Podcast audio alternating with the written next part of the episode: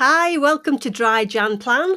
Uh, these are very short episodes to help you get through dry January. Uh, in the past, have you found yourself white knuckling it and using willpower and maybe caving in and having that drink? So I've put this series together for the whole month of January just to give you some tips and skills and techniques and some expert advice. I've been alcohol free since 2019, and um, whether you're planning on extending your alcohol free um, lifestyle or whether you're just taking a month off, these tips and skills will be absolutely invaluable to help you get through the month and certainly make you think about drinking and the way your drinking pattern is when the 1st of February comes around. A caveat is if you think you are physically dependent on alcohol, i.e., if you stop drinking, you get headache, you get sweaty, you get shaky, please, please go and seek medical advice before stopping because it can be very dangerous just stopping alcohol if you have a physical dependency. So these will be dropping every day. So tune in and uh, please do leave me a review. Thank you very much. Take care. Bye. Hi, welcome to day 15 of the Dry Jan Plan. Today I want to call, I want to talk about FOMO, fear of missing out. Now, two weeks into dry January, you might be feeling FOMO. You might be going out socializing, looking at your friends, family members drinking, and really getting irritated and annoyed that you can't have because you put, you know, you put your trust in dry January. You probably made yourself accountable.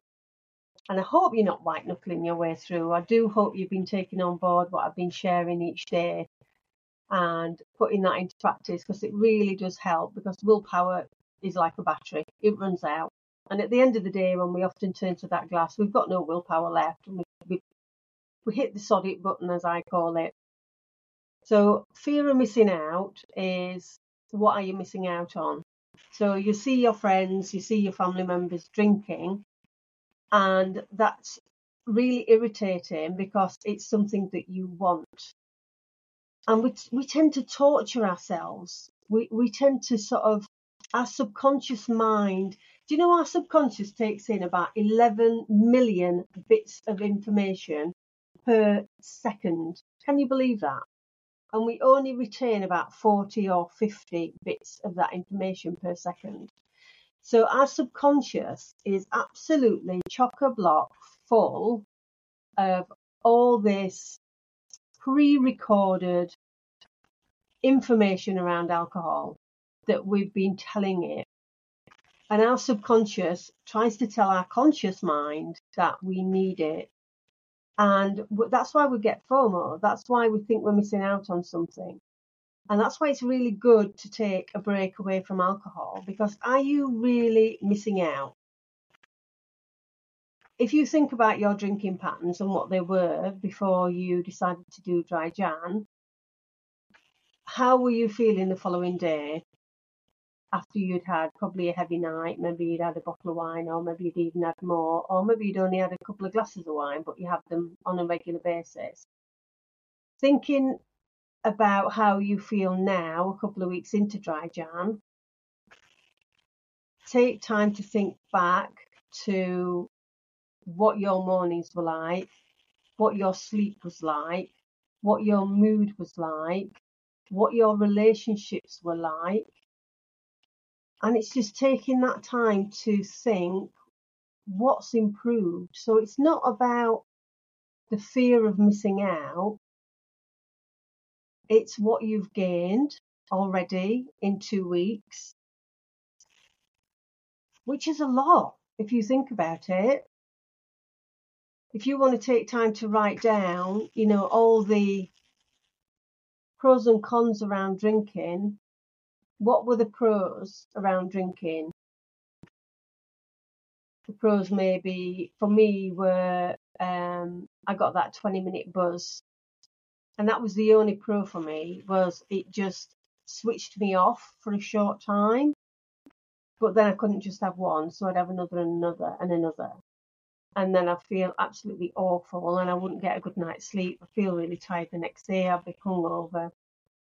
So the only pro for drinking for me was that 20 minutes of, thank goodness, the day's over. And all the cons were, yeah, the lack of sleep, the tiredness, the fatigue, um, the anxiety the following day, the waking up in the middle of the night, worrying about anything and everything, not remembering getting to bed, being irritated with my partner or the kids, um, you know, the extra weight I was carrying because of the drinking that I was doing, which always involved extra food and chocolate. And because I was drinking every night, there's nothing wrong with having those things, but all in moderation. But because I'd had too much to drink, I would just be eating everything inside without even thinking about it. I wasn't even hungry. So, looking at the cons against the pros, what about your list? Take this time while you are not drinking, or even if you have started drinking and you've cut back a lot during January, just look at the positives on how, how you're feeling, and especially if you're menopausal, which I, I did um, on day 14, look at all the, you know, have your symptoms improved? How are you feeling mood wise?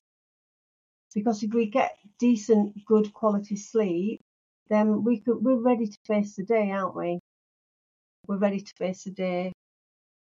So I just want this episode really to be on you halfway through dry January, just um, reflecting on how you're feeling, how you look, what's your skin like, what are your eyes like,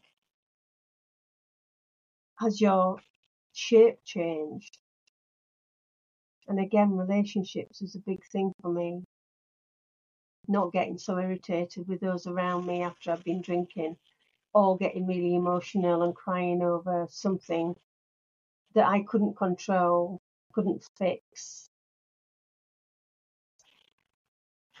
So that's me today. I just want you to reflect and see where you are and write down those pros and cons of drinking.